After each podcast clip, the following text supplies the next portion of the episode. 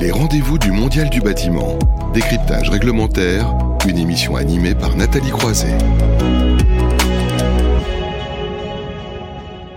Nous avons vu et nous voyons hein, dans ce rendez-vous euh, du Mondial du Bâtiment à quel point la réglementation euh, fait bouger les lignes. Euh, ce mois-ci, on a décidé de zoomer sur les directives européennes qui concernent spécifiquement les équipements. Hein. Les fabricants d'équipements sont soumis à, à des mesures, hein, des règlements, des directives. Et pour en parler un peu plus en détail et voir ce qui les attend dans les prochains mois, on est en visio avec Jérôme Maldonado. Bonjour.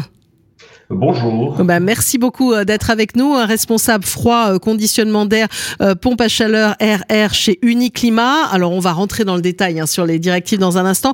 Peut-être rappeler en quelques mots ce qu'est Uniclimat tout d'abord. Bien, mais Uniclimat est tout simplement un syndicat. C'est le syndicat des industries thermiques, aéroliques et frigorifiques. Euh, on retrouve dans ce syndicat-là des industriels. Les industriels travaillent tous dans le génie climatique et ils couvrent un certain nombre de, domaines, hein, les principaux étant le bâtiment résidentiel, les bâtiments tertiaires, mais également euh, l'industrie, bâtiment industriel, mais aussi du process industriel.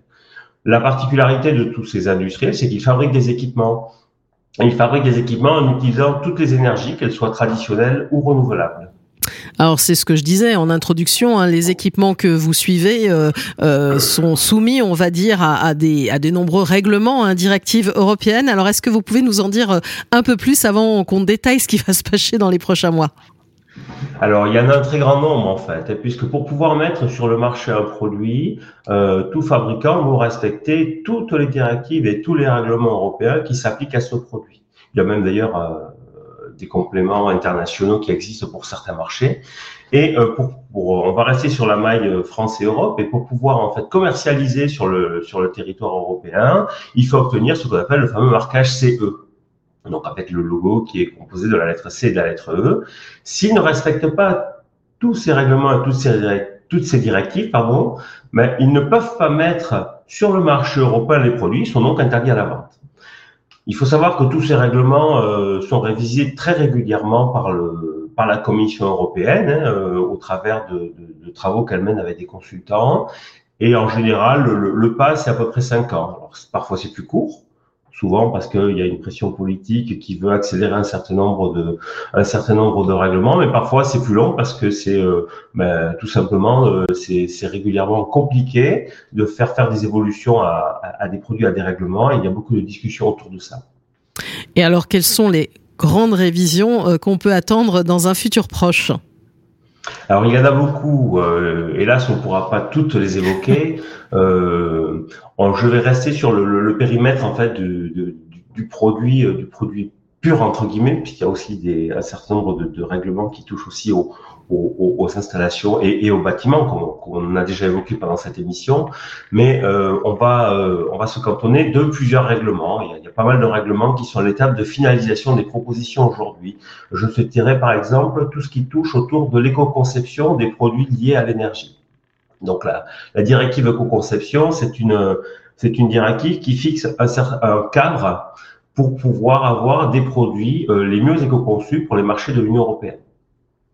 Mais elle ne vit pas toute seule puisqu'elle vit avec un certain nombre de règlements dédiés, on appelle ça des règlements d'application parfois. Ces règlements, en fait, s'appliquent à des familles de produits. Par exemple, euh, on a en ce moment euh, la révision d'une famille de produits qui s'appelle la famille de, ben, des produits de chauffage locaux, dans lequel on a les chaudières gaz et fioul, on a les pompes à chaleur euh, hydrauliques, donc c'est réacteurs eau, mais il existe d'autres règlements. Par exemple, il existe un, un, règlement aussi qui est en cours de discussion sur euh, qui va concerner les pompes à chaleur RR, les, on mhm. parle aussi de climatisation de confort. Il y a des règlements sur les ventilateurs, il y a des règlements sur les circulateurs de chauffage, sur les pompes à eau, euh, mais également sur les, les, unités de ventilation. Et un dernier pour faire le tour du génie climatique, euh, qu'on appelle euh, des appareils de, de, de, de, chauffage ou de refroidissement centralisés. Euh, centralisés, oui. Parce qu'en fait, on, on, a des produits donc, pour lesquels on va, on va faire du refroidissement et en fait, on va transférer euh, le, le, froid par un réseau de glacé. Alors, tous ces règlements dédiés, vous l'avez bien compris, encadrent non seulement la mise en marché, comme on l'a évoqué, mais aussi la conception des produits. Mmh. Et il y a un certain nombre d'effets euh, sur lesquels nous sommes très vigilants dans l'élaboration de ces règlements. Euh, on pourrait l'illustrer par le, ce qu'on a appelé l'effet des poupées russes. Euh, par exemple, vous avez, vous prenez un, un, appareil, par exemple une pompe à chaleur ou un chiller. Euh, cet appareil, pour être conçu, il y a un certain nombre de composants à l'intérieur. Et dedans, vous allez trouver, par exemple, des ventilateurs.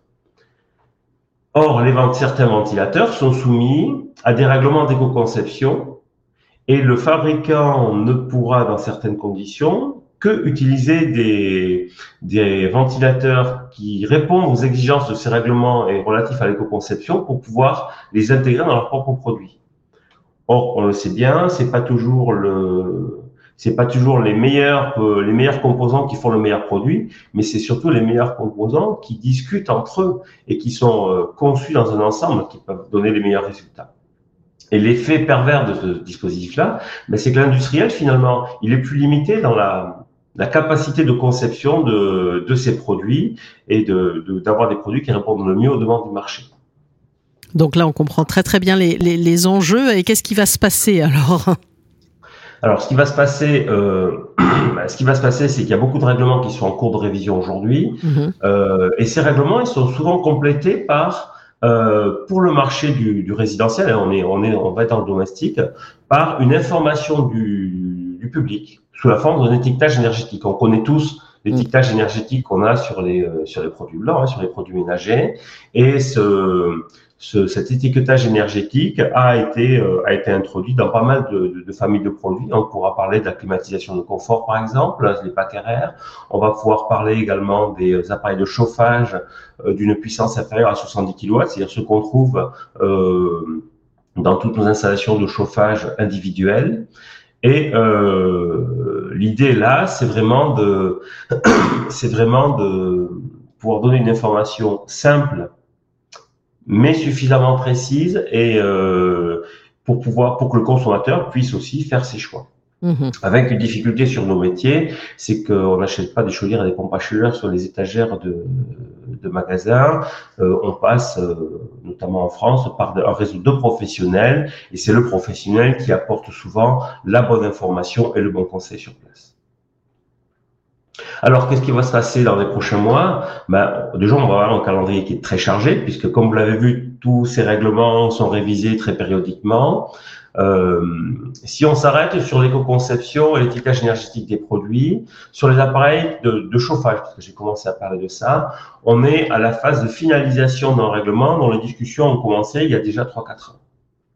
Euh, ces discussions, une fois que le qu'elles seront finalisées, euh, bien évidemment, la Commission ne décide pas seule de ce qu'elle a à faire et elle va lancer des, euh, des, discussions au niveau du Parlement et au niveau des États membres, puisqu'il y a un, un, processus en fait de, de, de vote de, de, ces, de ces révisions de texte qui passe par ce qu'on appelle un trilogue. Et ces discussions vont avoir lieu au cours de, au cours de 2022. Euh, on trouve ça donc pour le chauffage de l'eau, les chauffe-eau, mais aussi pour les pompes à chaleur RR et les ventilateurs. Il y a un certain nombre en fait de règlements qui sont en ce moment euh, en cours de révision.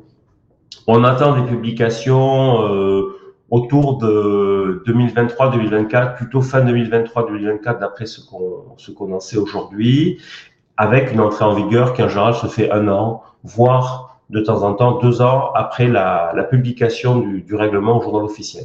Donc, il faut s'attendre à finaliser des discussions cette année, voir des règlements arriver en fin d'année prochaine et des évolutions euh, sur les produits qui vont commencer à partir de 2025.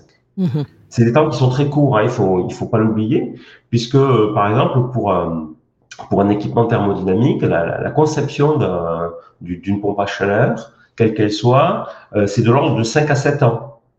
Et euh, c'est plutôt souvent sept ans pour concevoir un nouveau produit. Bien évidemment, quand on fait des, de l'adaptation incrémentale de produits, euh, de produits qui existent déjà, là, on a de l'évolution de produits, on ne reconçoit pas tout.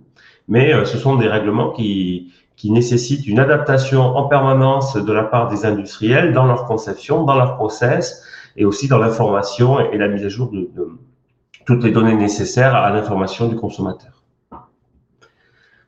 Donc, ça, c'est un travail qui. J'imagine c'est pas très simple justement pour les professionnels parce que là, il y a, y a, une évolution permanente, c'est en, en, en, mouvement constant, ça va pas être très simple. Hein. Euh, non, non, c'est compliqué et, et, et avec euh, parfois des effets pervers. C'est qu'un certain nombre de, de, de, de, règlements évoluent dans un sens Et euh, quand on est confronté à, ce fameux effet des poupées russes, on voit qu'un certain nombre de composants vont être plus compliqués à intégrer parce que les évolutions vont pas dans le, sens qui est souhaité dans la conception du produit mère en fait. Et mhm. c'est vrai qu'on est dans une situation complexe.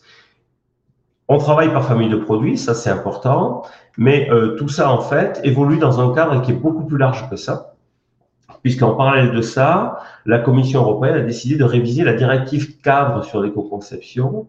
Et euh, alors ils ont appelé ça le, ils ont appelé ça le, SPI, c'est une initiative pour les produits durables. Euh, L'idée en fait, c'est de faire évoluer le cadre d'éco-conception des produits pour qu'on puisse mieux prendre en compte la durabilité des produits. durabilité des, des, produits, durée de vie des équipements, c'est quelque chose qu'on connaît bien à Uniclimat. Il faut savoir que la plupart des produits, euh, leur durée de vie tourne plutôt autour de 20 ans que de 2 ans. Hein. Euh, et là aussi, euh, quand on voit les, travaux sur l'éco-conception, il faut voir qu'on nous, on parle de, de, des équipements du génie climatique au sens large, mais on a aussi comme autre équipement, par exemple, euh, euh, toute l'électronique grand public, les téléphones portables, les téléviseurs, les aspirateurs, mais aussi le mode veille et les alimentations, par exemple, des, euh, bah, ordinateurs. On voit qu'on a un spectre en fait de produits éco-conçus qui est très très large et pour lesquels ben, forcément quand on veut s'attaquer à la problématique d'un appareil qui a une durée de vie de deux ans et qu'on fabrique un règlement dans cet esprit-là, euh, lorsque le produit a une durée de 20 ans, il y est aussi soumis et parfois on crée des, des, des contraintes énormes qui, ont, euh, qui peuvent avoir un vrai impact économique.